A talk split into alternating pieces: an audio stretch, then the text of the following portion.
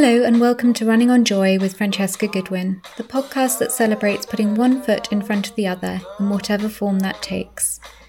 This is a podcast that explores how we can live in a more connected, creative, and compassionate manner for the benefit of our communities, our planet, and our own mental and physical health. I'm your host, Francesca Goodwin, and every week I'll be asking a new interviewee what joy means to them. Running on Joy is ad free but if you enjoy the show, please do take a moment to leave a review and give feedback wherever you listen to your podcasts. You might also consider supporting the work of Running on Joy guest Dan Lawson through Rubbish Shoes and Rerun Clothing to end the cycle of wastage in the sports clothing and footwear industries. Follow at Rubbish Shoes and at rerun.clothing on Instagram for further information. how to compromise. You'll enter as a hero, but leave a fool behind. Whoa. Hello, everyone, and welcome to the first February episode of the podcast. After an early career characterized by hours at a computer, my guests today turn their back on desk work and embrace the physical elements of gardening. Now, when not working as a landscape designer and gardener, they're an impressive trail and ultra runner who in 2019 became the British 100 kilometre champion. Other achievements include finishing third Brit at the CCC by UTMB and taking the win at Centurion Running South Downs Way 100 miler. I'll now allow them to introduce themselves in the manner of their choosing because there's quite a lot of other things going on in their life, which I'm sure that we will get on to talking about. But in the meantime, hello and welcome to the podcast. Oh, yes, that's right. Um, my name is Charlie Harpur, and I am, as well as being um, a gardener and a runner, I, in the last few days, have also become a father as well, which is quite terrifying. And um, my daughter might make an appearance when she wails a little in the room next door. Um, yes, I, I um, I think a, a gardener is a, a, sort of term for a bit of a jack of all trades. Um, I am currently the head gardener at the, uh, the Knepp Estate, uh, which some people might have heard of. It's the site of the largest rewilding project uh, in uh, the oldest rewilding project in the UK. Uh, it's been going on for about 23 years or so, and my boss, Isabella Tree, wrote a book called Wilding, which tells the story of the uh, transformation from quite a quite an intensive farm to something which is actually really quite special and unique. And uh, we have learned a lot about rewilding um, from those 23 years or so. And I have been brought in to really transfer all those principles to the garden at Knepp.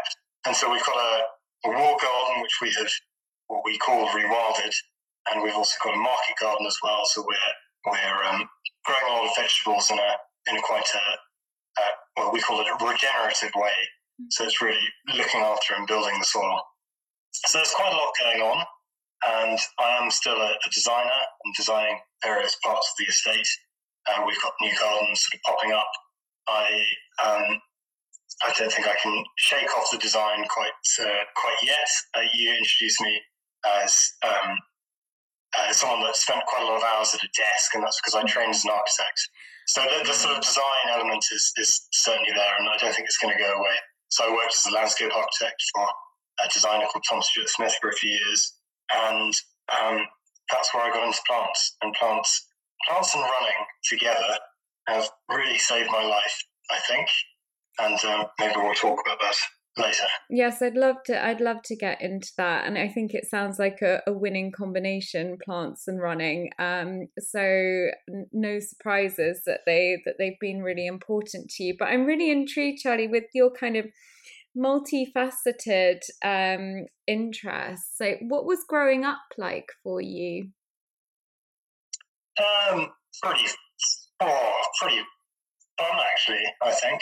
I look back very fondly on that.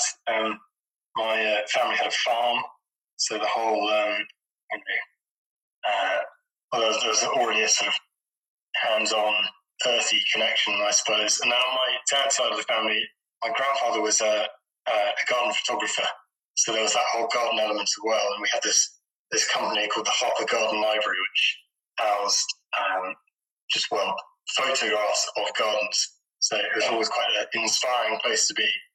Um, but I was always quite sporty, um, and but never. I was I was a swimmer, and then I was a cyclist, and then I got really into running later on. Um, but yes, I sort of messed around quite a lot when I was a kid and had quite a good time. So, as well as li- living on the farm and obviously being being in the outdoors, when did you realise that nature actually had a real importance to you personally in your life? I think I, I've certainly always known that, but a big transition period happened when I was working as a as an architect. I just sort of done part of my training as an architect and was working in various offices, and I didn't really get out very much.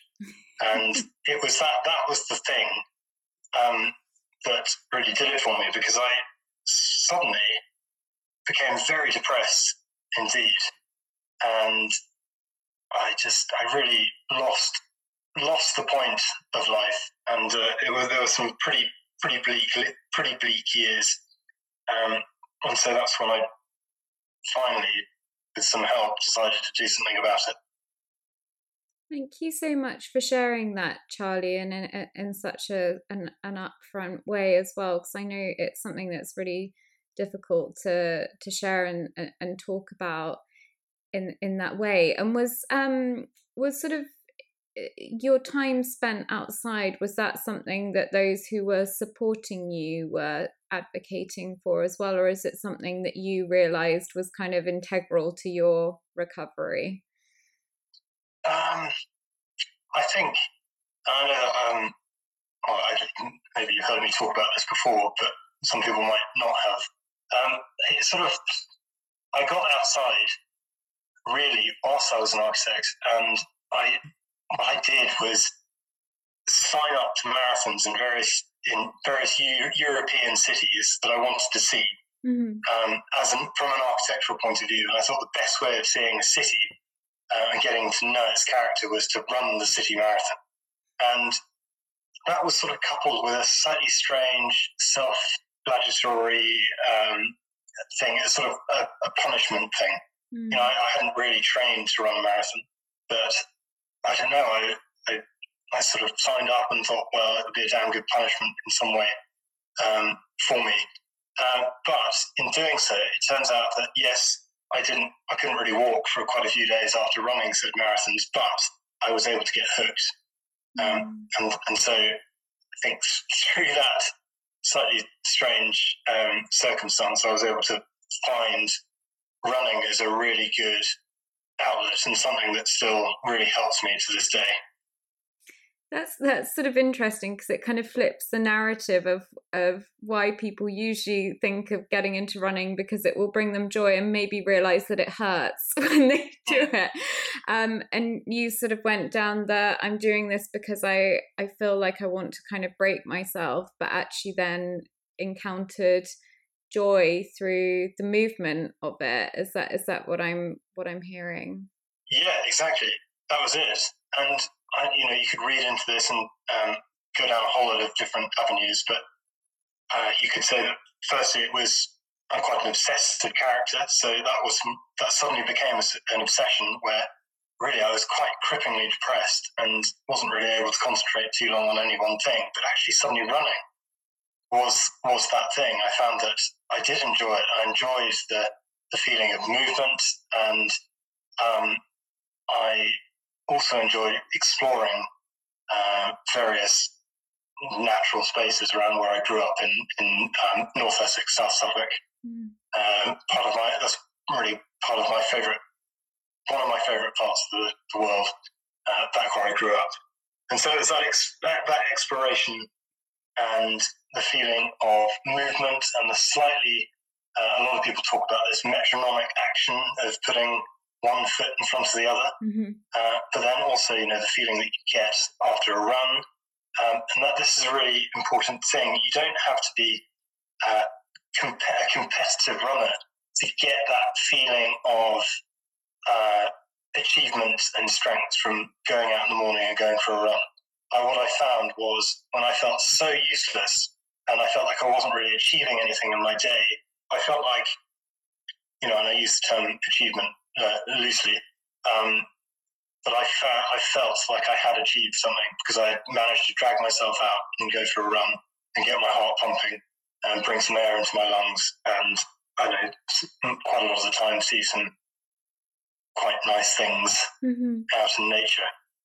And how did it actually affect your relationship with the places that you went? Um, you you commented that it was also to explore the architecture of different places. How did it change your perspective? Do you think moving through those spaces, both competitively and um, from a kind of a, from a running perspective?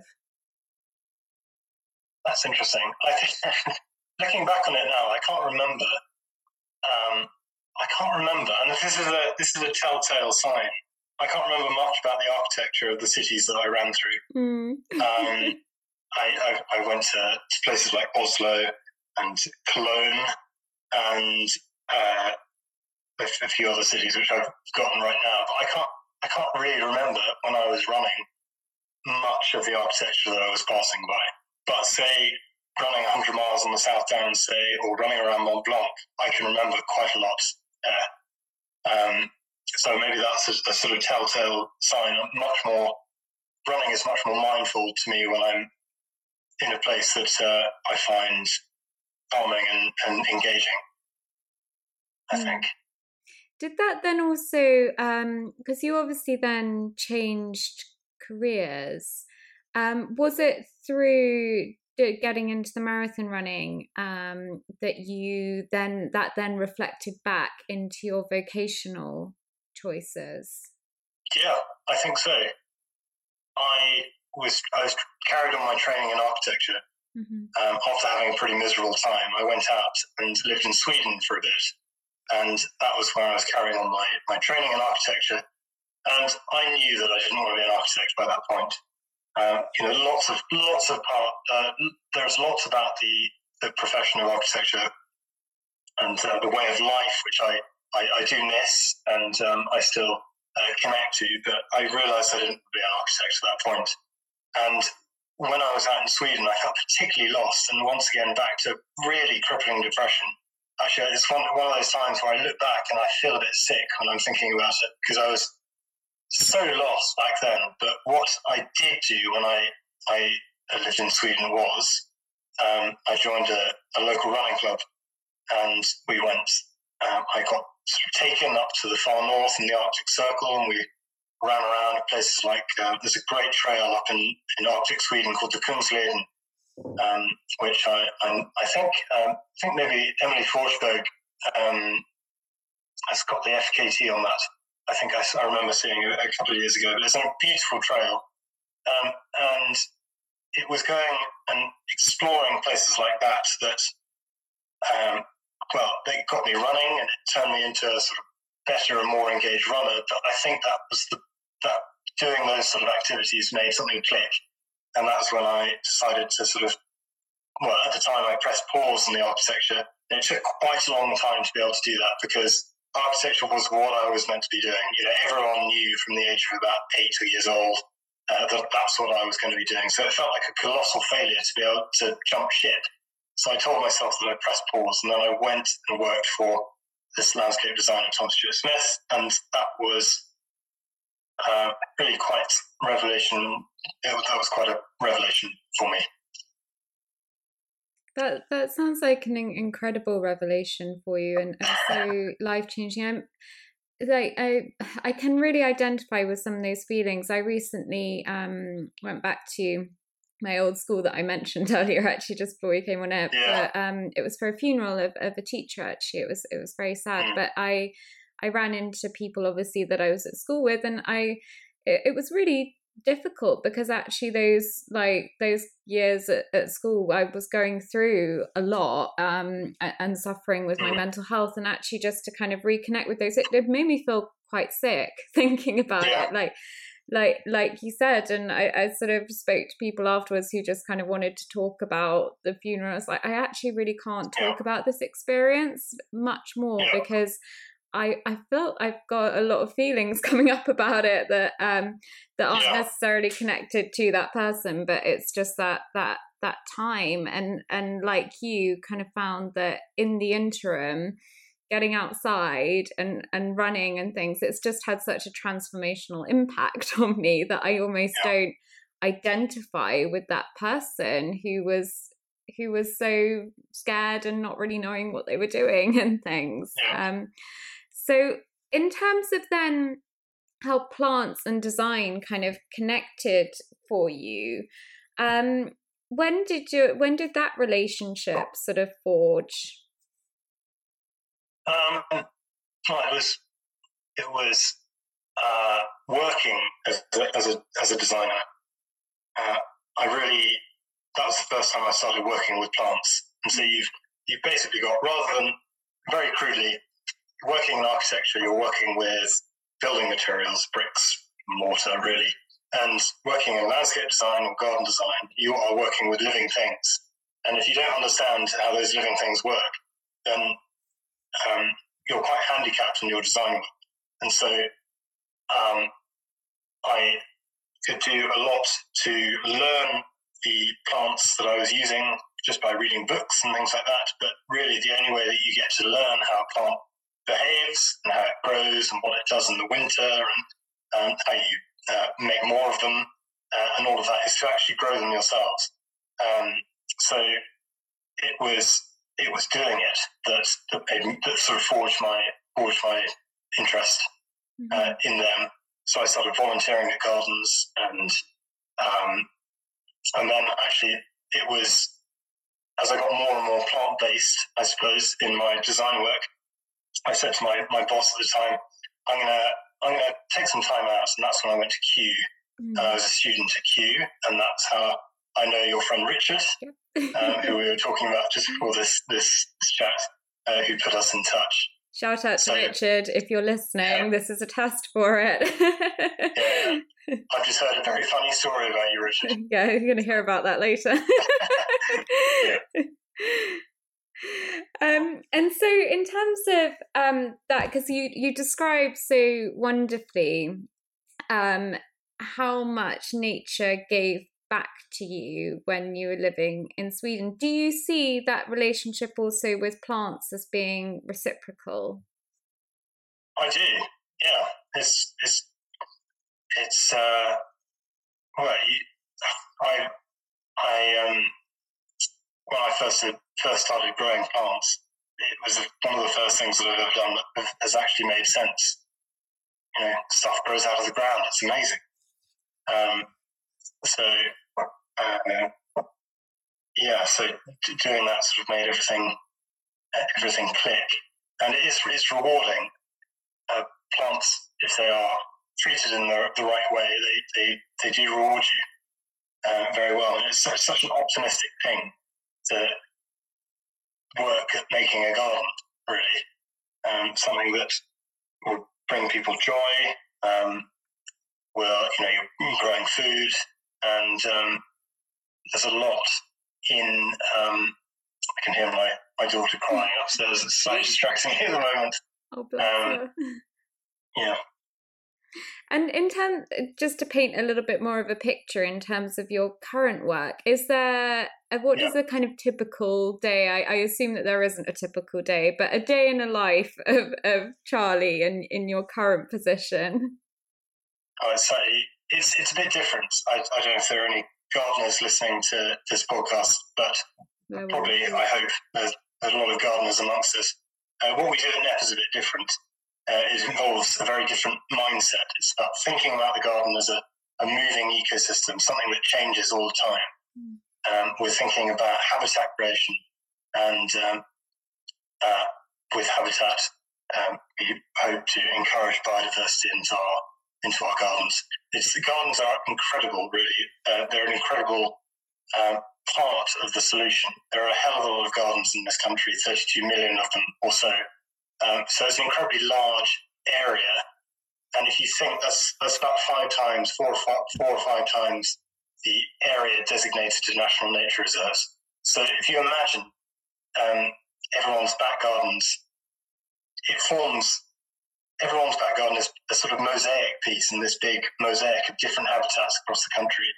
And my role at Knepp really is to experiment and try and encourage people to use their gardens and enjoy their gardens, but but think about the gardens in a very different way in creating those very um, very unique habitats that gardens can be uh, to hopefully create this massive mosaic of different habitats across the across the country to uh, boost biodiversity as a whole. Be those refuges, those those food sources, um, and you know encourage people to think above and below the ground because obviously below the ground is incredibly important.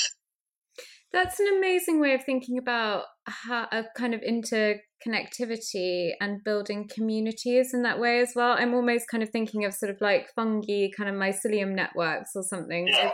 So little synapses of gardens all over the place actually being linked rather than us all having very insular spaces where everything yeah. is kind of relational i guess i'm also at the moment very mindful of the kind of the right to roam things that are going on as well with access yeah. to spaces and actually thinking about how all land is linked and dependent on each other is quite a nice literal thing but yeah. also a metaphor for how we can all kind of connect to to each other uh, around the place through the natural world i guess really. Exactly yeah. I mean it's, it's the same in various different elements of life but diversity is the key. And if you if you look at um, a satellite image of camden say where i used to live north london and you look at all of the sort of boxy back gardens uh, all up against each other. What you have there is quite an amazing thing. You have got diversity due to people's tastes.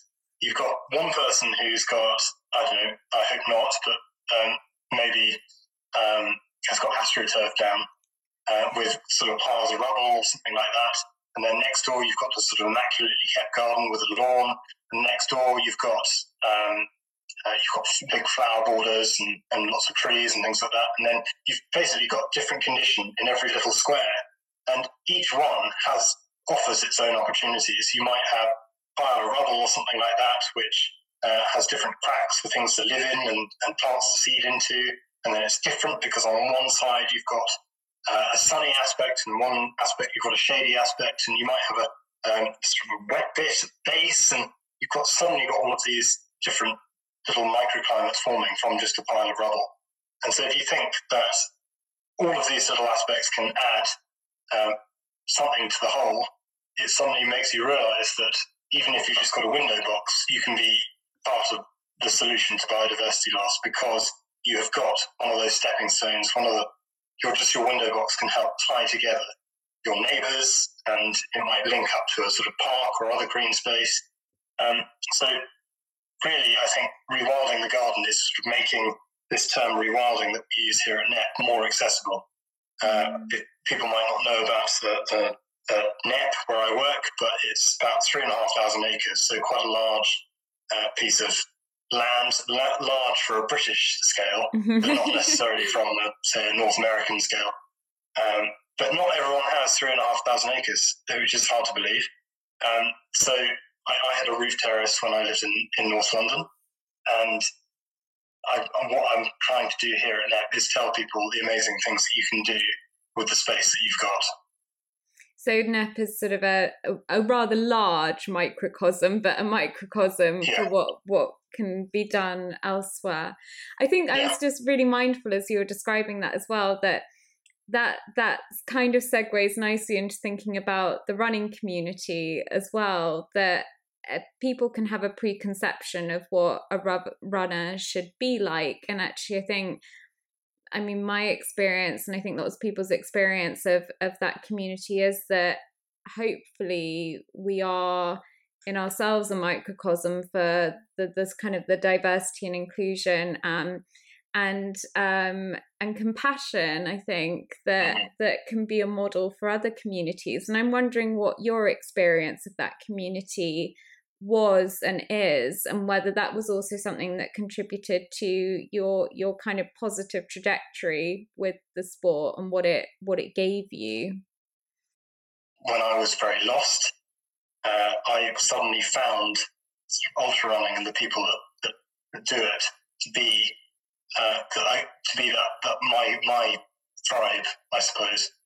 Because you know I, people might take offense but it sort of um, sounds what I what I found with ultra runners is that you get a lot of people that probably have been quite lost in the past that are able to feel included. Um, and uh, if, you, if you weren't lost in your ultra runner, I'm sorry. Uh, uh, what I found is that I found great acceptance because it doesn't really matter what sort of background you have. Um, you're sort of sharing in, in quite a positive positive activity. Yeah, I think there's definitely that element of it's fine. We're all weird here. I honestly think that's what, what it is. that's it. I found my tribe. and because, like you mentioned straight away, kind of that that marathons, you jumped straight into that. Were you immediately always drawn to those longer distances when you started running? Um, I think it it probably because it seemed like the uh, the sort of extreme. It felt like the limit of what a human could do, mm-hmm. and so that that was the. Uh, I think that was probably the draw at the time. I didn't want to do a half marathon. I wanted to do a marathon. um, so I think that was certainly the, the draw. It's the challenge of it. And you, I mean, for someone who is is so speaks so fondly of different trails and things, you you you did start off with with road running. Was it pretty soon after that that you then gravitated towards trails? And what did you find that the difference was for you? Um, I think I, to be honest, I, have always I've always run off road, mm-hmm. uh, but I I it was the when I started in marathons, it was it was just because I wanted to go and see a particular city. But I was doing most of my most of my sort of training uh, off um, okay. off track, I suppose. Um, yes. And when did you realise that you had something of a talent for it in the competitive sense? I mean, you described not being able to walk for a while after your first few marathons, but when did you yeah. start to kind of take it ser- seriously in inverted commas, I guess? Um, let's see. God, it feels like quite a long time ago now. Uh, but um, I, I started doing my, my local trail marathon, and, and probably because I knew the course very well, because that was where I was running all the time. I probably had an upper, upper the upper hand on uh, the, the fellow field. So I started doing well there, and then I did the hundred kilometer version, and that was my first ultra race, and and um, did very well at that as well. Um, after you know, not really running more than a more than a marathon, and um, you know, I, I, it um, it feels like quite a long time ago that, that I was back doing that. Do you remember anything that you learned from those early races? E- yes. Like what not to do? I mean, I, I don't, I still don't think I trained enough for those for those races. So I, I, I found did find walking quite quite difficult afterwards.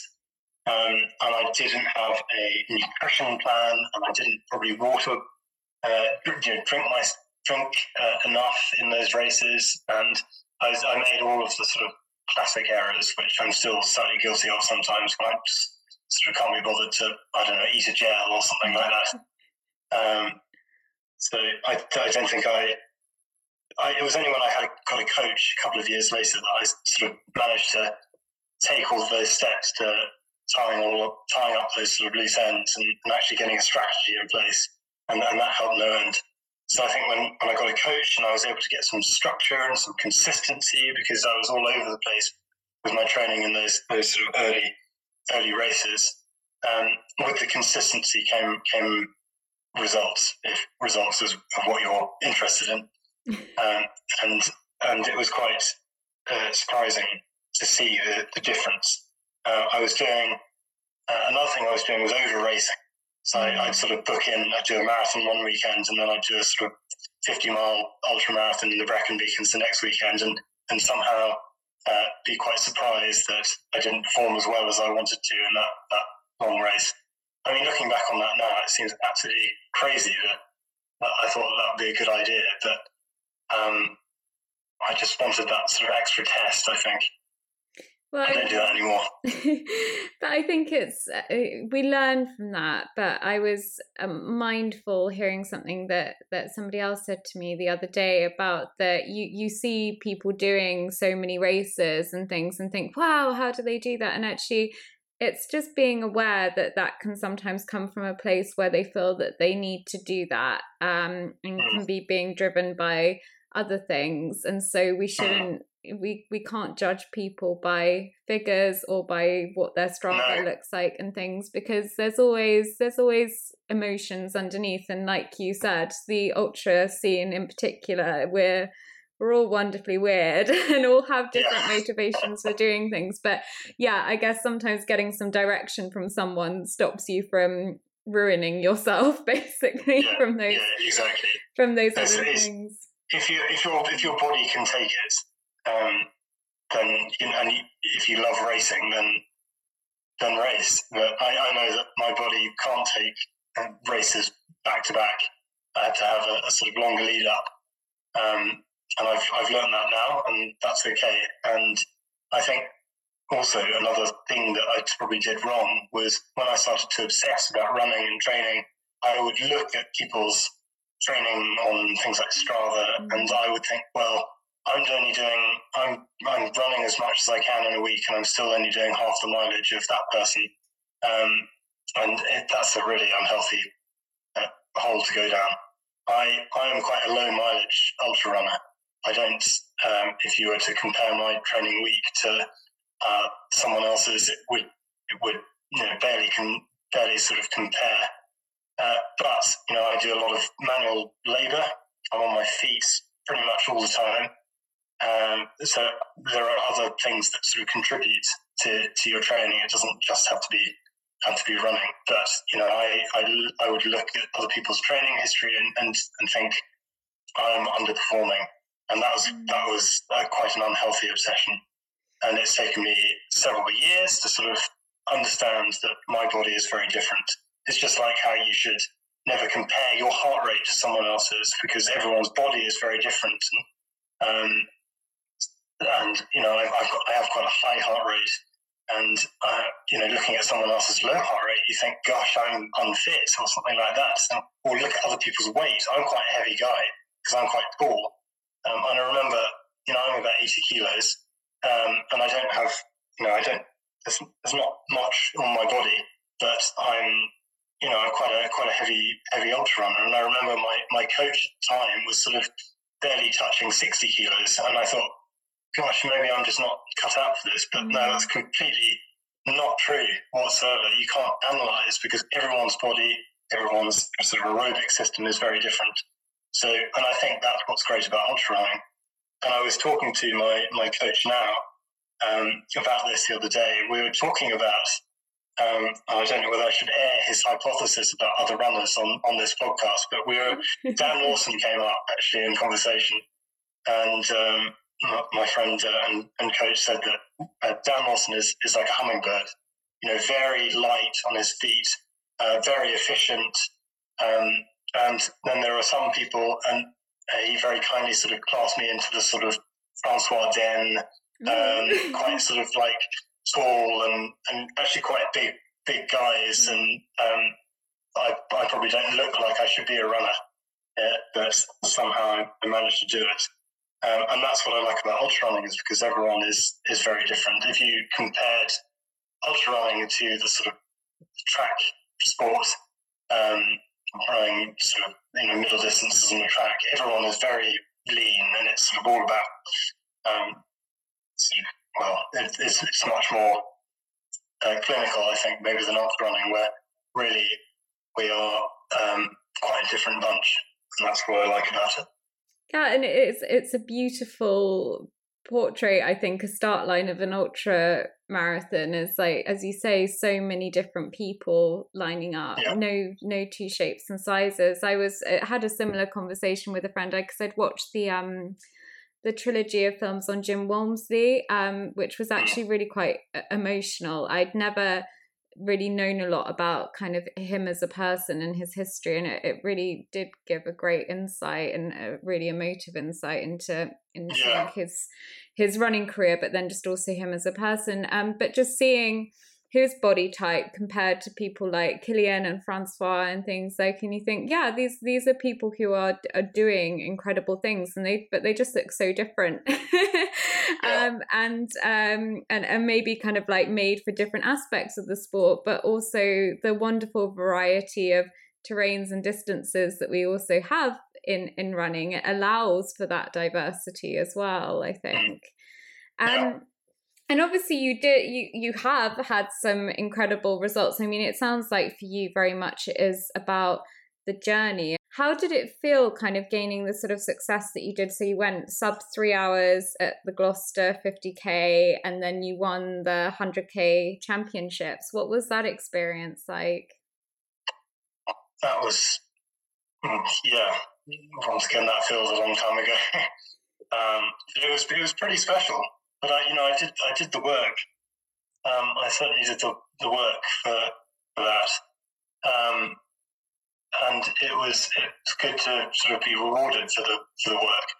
Um, I'd actually I was working at Kew at the time, studying at Kew, and I I actually got into quite a good routine. I was in running distance uh, from uh, from um, home, uh, the commute from Kew to home, and so it meant that I could do sort of uh, quite easily without um, I could I could run to and from Kew basically in the same time that it would take to sort of get public transport because of the way that it's all connected up. So it felt like I was being very efficient. um, I've since moving away from from Kew and working in other places, I found that a lot harder to running a lot harder to fit into into life. But um, going back to, to Gloucester, that was um, probably the fastest I've ever run and um, I don't. I think 50k is probably a little bit too punchy for me. Um, I probably have a go at it one day, but for now, I'm sort of yeah. I I probably am better suited to a slightly longer race. And then the, the 100k at the Anglo Celtic Plates that was a very special uh, time. It was it was quite it was a massive honour to get an England vest, um, and quite a, a special. Um, looking back on that, I I remember it was the week before my Kew exam week, and so I was I literally um, came back from Scotland, and it was in the run was in Perth, and then I was back in an exam hall the next morning with slightly achy legs. Uh, that was that was all a bit of a bit of a blur. An amazing event, Anglo Celtic Plate. Mm-hmm. This is coming together of the home nations of, of the British Isles, and uh, it's great it's fun. It's not it's not vicious at all.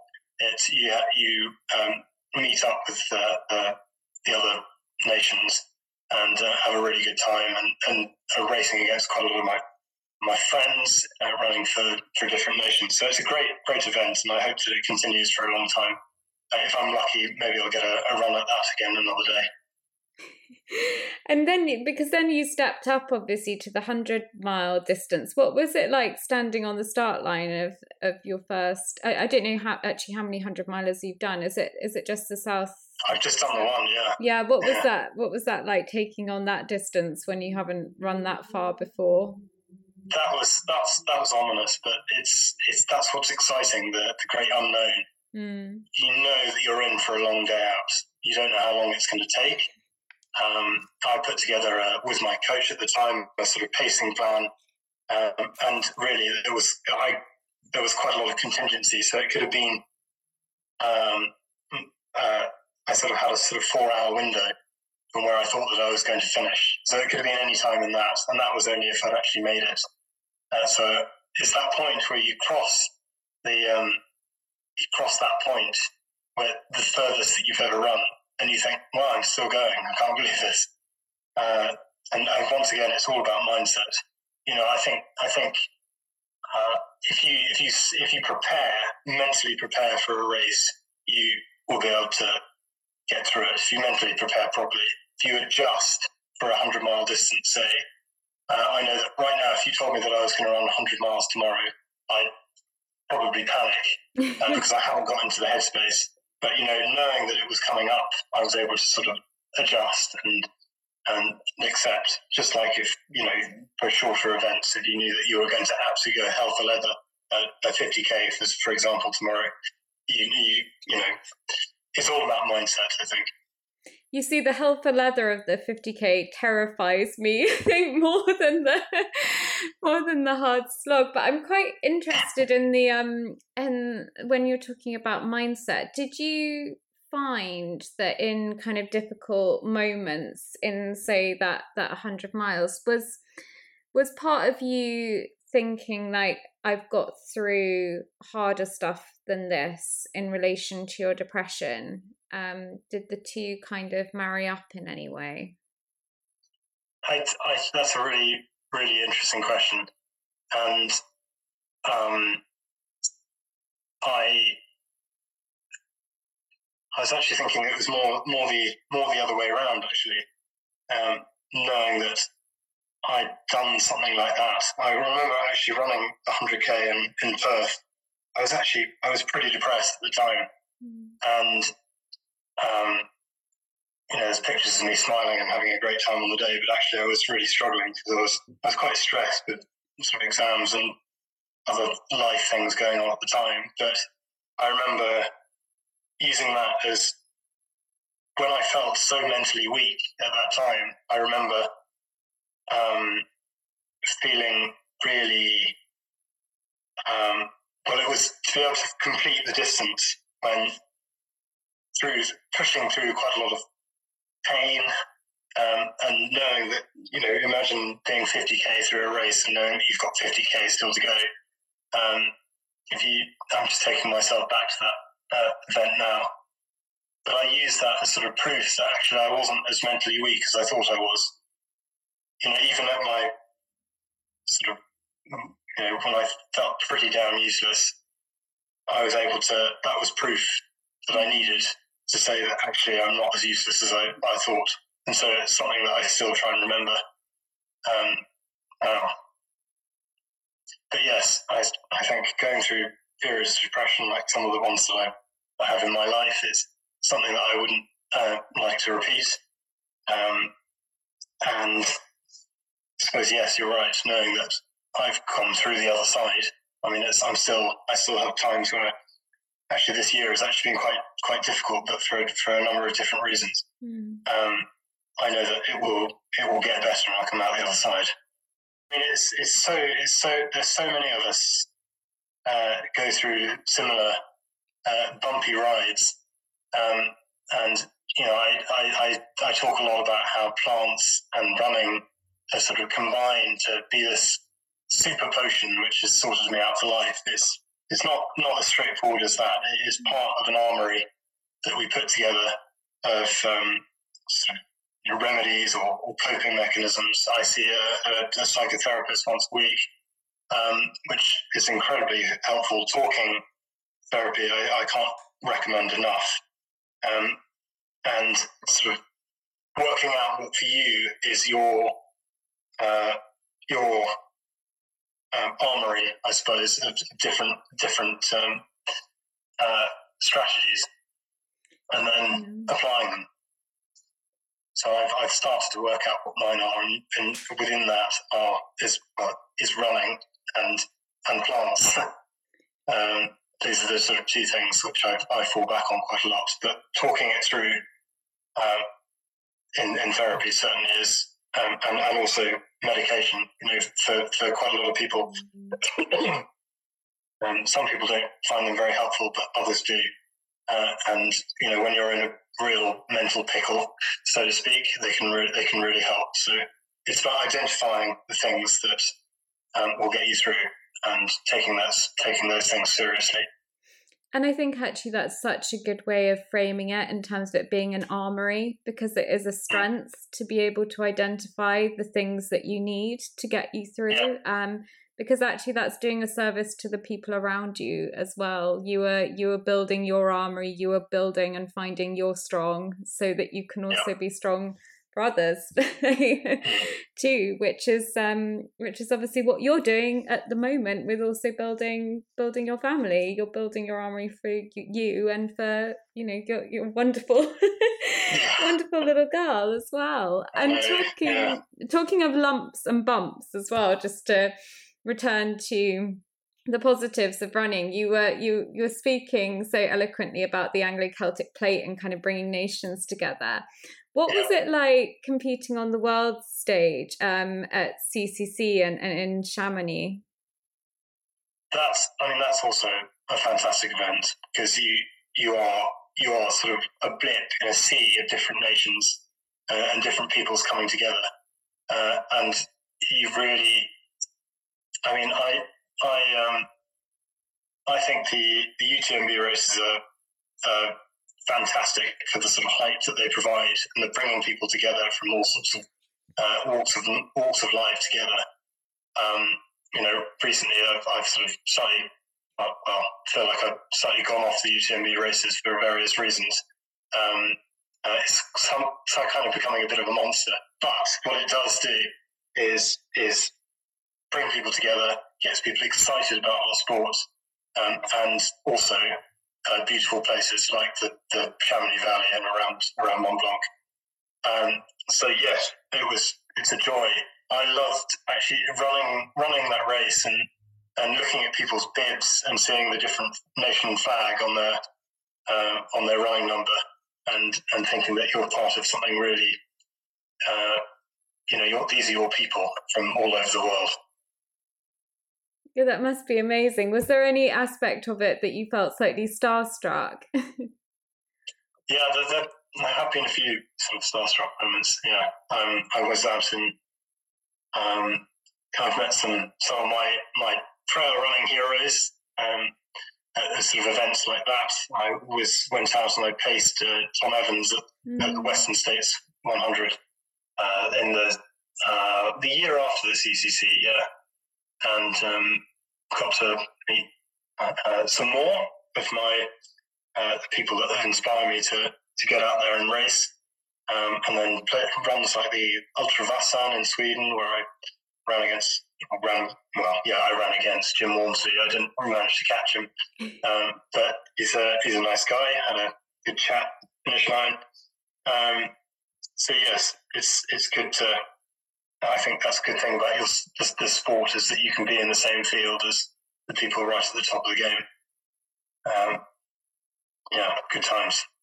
I think that's what's really lovely, actually, about the um, the slightly maverick kind of filming and um, live tracking of, of trail and ultra running as well. That actually you've got everybody commenting on it and also all yeah. of the runners tracked and i really I, I personally really hope that that doesn't get too overly commercialized. It's really nice yeah. to be able to follow along, and there'll be sort of people like Billy Yang kind of like putting in comments, but there's also just everybody's families and things jumping in and stuff. And it's yeah. really, it has a far more kind of familial feel about it, which is really, really nice. Yeah. Do you have any aspirations in terms of racing out in the States?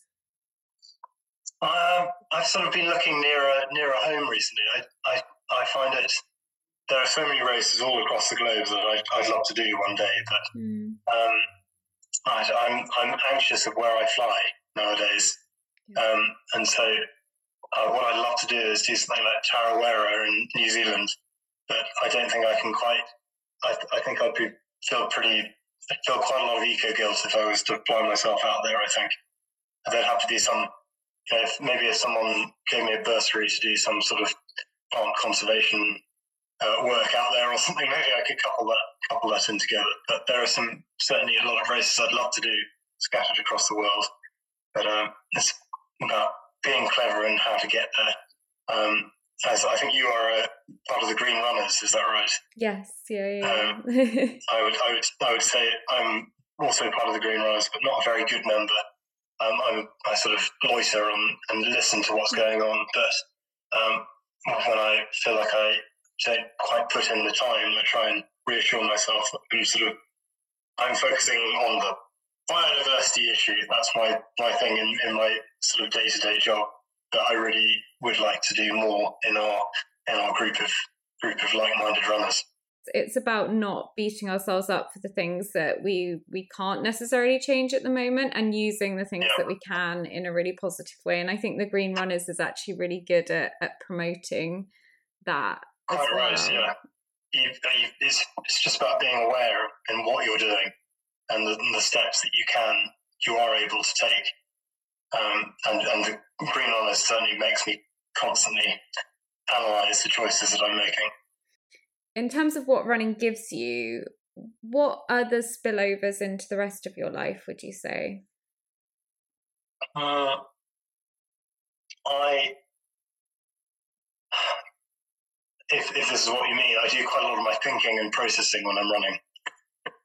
So I think that's that's it. If I've got a problem, I will generally, well, I, I, I often get the solution whilst I'm whilst I'm running. Um, and this is actually something I was hypothesizing the other day is that um, in the in the sort of psych, with, in the therapy that I, I do, um, we uh, use a uh, technique called EMDR, and it's basically if you imagine um, it's basically a, a, processing on both sides of the brain. So if you were to tap your your temples or your knees or something like that whilst you're sort of going back and trying to process something, it, it, it's meant to um, it's meant to help the processing, so to speak, um, by, by doing that. And actually putting left foot into in front of right foot whilst you're running, getting that left, right, left, right, left, right is actually, well, what I feel should be quite an efficient, efficient processing uh, tool.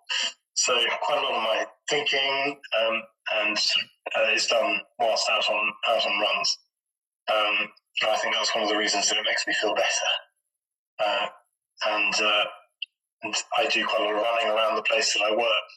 And since quite a lot of the stuff that I do at, at, at Knepp is um, is bearing in mind that its, its context within its within the very unique landscape of the very sticky clay, Low Weald where we find ourselves in. So actually, it, it actually does me a lot of favors to be able to observe the wider landscape whilst I'm whilst I'm running around it. Um, so I can see different communities of plants, thinking, gosh, this, you know, thinking it through, might have different soil profile there, and that means that you've got different standard trees growing on that area, and all of those sort of things.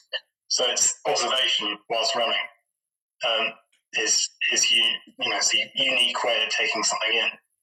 Um, it's the same thing when I when I go and I do travel somewhere for uh, work or I'm staying in a in a place for a weekend or something like that. I'll always go out and I'll run and I'll find the local footpaths and I will um, I'll come back and uh, you know go out for a run before breakfast, come back, and I'm able to tell my wife just the lay of the land, the sort of things that grow there, the sort of stone that the houses are made out of, or you know that kind of stuff. Um, and it gives you a it's a great way of you know orienting yourself and, and grounding yourself in a place just to go and run around it and observe things. I love that idea that you've touched on with the kind of the research and thinking being a really embodied experience through literally moving over the land. Um, I, I hadn't thought of it like that. Um, and also just great training on sticky clay as well. Anything else that the t- British terrain throws at you, I think. it's pretty. It's pretty incredible. We've got the South Downs just down the road. It's about um, about ten miles away, mm. and the the geology of that compared to the sort of sogginess of where we are now uh, is quite staggering.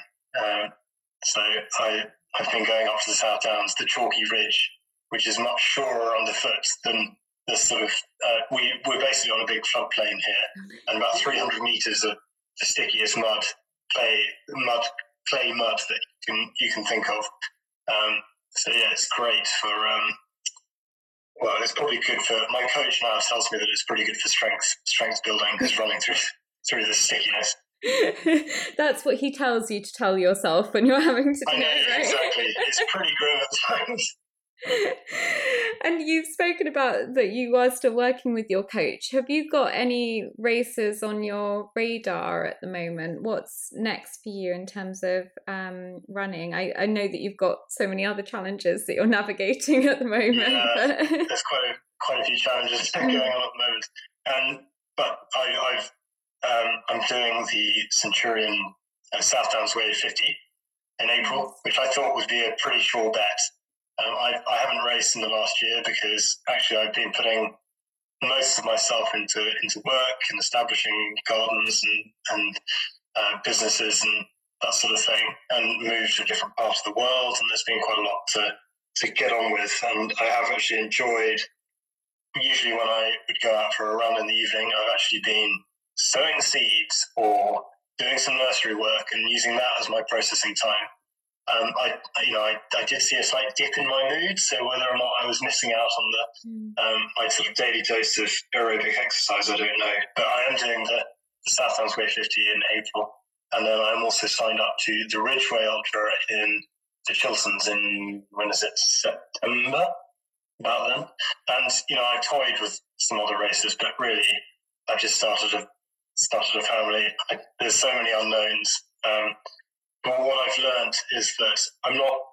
I it's running is something that I have to fit into in around life. Mm. You know, it's not the be all and end all, but it's it's something that I enjoy. And if I am lucky enough to have the time and the circumstances in which I can do it, then I will, I'll do it. But um, there's other other sort of plates that I have to keep spinning. Um, but no, I haven't raced for a year, so it'll be it'll be good to good to get back into it. I've missed that that whole element and um, community, so looking forward to that. That's so exciting, and it, it is important. Um, I think anyway that having your own personal goals and and your own autonomy outside of all of your other responsibilities is is important for our mental health um, and for you kind of having that that connection to a community that has been so embracing of you and that you found such joy through. Um, yeah. I imagine that's that's a real strength building thing. So. Yeah, yeah, yeah. that's right. I've been welcomed with open arms by the running community. Which has been great. and open grazing boards of checkpoints as well. Correct, absolutely. so I just have a few final questions um, for you, Charlie, if, you, if you've got time. So, um, sure. what is your favourite plant? That's a very interesting question. I always give quite a boring answer, actually, um, because I, I think I would always say uh, the oak tree, oh, which is uh, a lot of people think, oh, come on, you could have given us something that, you know, I've grown alpines through to tropical plants, but actually there's something probably quite nostalgic and very strong and reassuring about the good old pedunculate oak, Quercus robur. It's you know a real part of the landscape around here. Um, they're good to hug as well. They are, aren't they? I whenever I see an oak tree, you just get that sense of it's, it's so reassuring. I think they're like guardian trees, aren't they? Yeah, anyway. exactly. You think about the things that they have seen in their lifetime, you know, they say that um, uh, an oak tree it grows, it, you know, grows up for 300 years, then it sort of lives for 300 years, and then it declines gracefully for 300 years. You know, these are old trees, um, and there's you know a whole lot of carbon in its roots, and um, you know they they're worth thinking about more more closely. Uh, a lot of people might take them for granted. Yeah, absolutely. And it, it goes back to what we were saying about having a reciprocal relationship with the land. I, I do feel like they're very, they're personable trees. Yeah, exactly. There's there's one oak in particular I can think of in the Stour Valley back in, in Suffolk, wherever ever I go back and uh, see my parents and I go on a run in that in that valley. Um, there's one particular tree that I go up and give a damn good embrace. It's um, it's I don't know, it's, it's something that I find uh, quite homely, I think. Just don't stop and hug any trees during the 50 miler because someone might catch you. oh, it doesn't matter, you know. no, I'll bear that in mind. What advice would you give to someone feeling trapped in their life? I would say um, it's quite quite normal and quite common, and uh, I would think I, I I don't know quite what I would um, what state I would be in if I I hadn't taken steps to free myself. So I don't think there is there's never um, you can always you can always change. Um, and I felt particularly trapped because I, I felt committed. You know, I'd kind of mapped out my career, I suppose, and, and it was quite reassuring to know that that was the course that I was taking. Um, uh, but when I realised that I just couldn't do it anymore, I didn't want to do it. I, it was amazing how trapped I felt, um, and I took took the leap, and I'm really glad that I did. Uh, it felt like it was impossible at the time, but you can always you can always take the step to to, to make it better and to, to do something different. Um, there's, there's that really good line in the, the Baz Luhrmann track, you know, everybody's free to wear sunscreen, um, where, you know, they say, uh, I can't remember exactly, I'm going to I'm gonna fluff it up now, but uh, most, the most interesting 20 uh, year olds don't know what they want to do with their lives. Some of the most interesting 40 year olds I know still don't. You know, um, so that, that's what makes life interesting. So if you feel trapped, I think it's quite a common uh, feeling to, to have, but there's always something that you can do. Um, there's always possibilities, basically. I think that's a really valuable takeaway for, for so many people. And I think we put so much pressure sometimes on kind of the cult of youth and young people can do amazing things but there is no pressure to be or have done anything by any particular age and we're all just still on this incredibly silly journey and learning all the time yeah, yeah. so it's, i think I've, I've always been a um, I've, I've always been a slave to achievements and, and feeling like you know, I need to achieve to make myself feel worthwhile and other people to know that I'm worthwhile. But um, and I think that's quite a that's you know that's quite a common thing to think, but actually it can be really damaging if you listen to that uh, too much. Yeah, and actually, as you say, maybe we should all stop and hug the tree. Really, just, just hug the tree. Just stop it. Just just stop and hug the tree. yeah, exactly. My final my final question, Charlie, which you might um, have anticipated, is um, what does joy mean to you? Joy, I should probably have prepared an answer to that. um, I think it's, it's, good to be spontaneous. yeah, I mean, it's. I think I probably would have given you a different answer last week. This time, well, actually, probably eight days ago, before the birth of my daughter. Um, because actually before that I was in what I think I already mentioned quite a low low point. Mm. Um, so actually I probably would have said that I can't see any joy. Um, but now I've looked into my daughter's eyes, and, um, and that's that's I don't know how to say that's what joy means to me, but there's definitely something in that which I haven't felt for a while.